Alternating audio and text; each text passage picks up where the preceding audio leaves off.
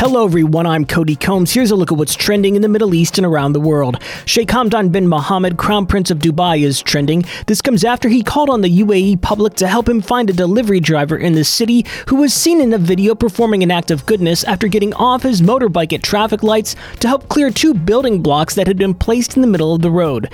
Within 20 minutes of the post going live, the Crown Prince followed up the tweet by saying he had located the man. Quote, The good man has been found, he said, posting a picture of the considered delivery driver, also saying, Thank you, Abdul Ghafoor, you are one of a kind, we will meet soon. Beirut is also trending. Part of Beirut's grain port silos, severely damaged in the 2020 explosion that killed more than 200 people, collapsed on Sunday after a fire that had lasted more than three weeks.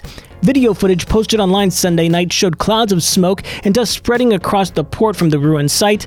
A health minister told the National that the Environment Ministry had reported that there were no toxins found in the air. Egypt is also trending. This comes after a joint Italian Polish archaeological mission working in the Abu Ghorab necropolis south of Egypt's Giza pyramids found the remains of a building believed to be one of the four lost sun temples built in the Old Kingdom, the country's antiquities ministry said. If the structure is confirmed as one of the four lost temples, as preliminary investigations suggest, it would make it one of the oldest structures in the relic rich area. And the hashtag Lionesses is also trending all over the world.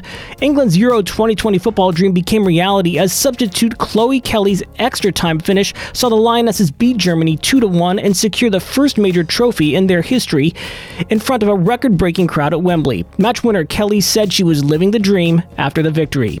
That's it for today's trending Middle East update. For our full range of podcasts, head on over to the podcast section of thenationalnews.com.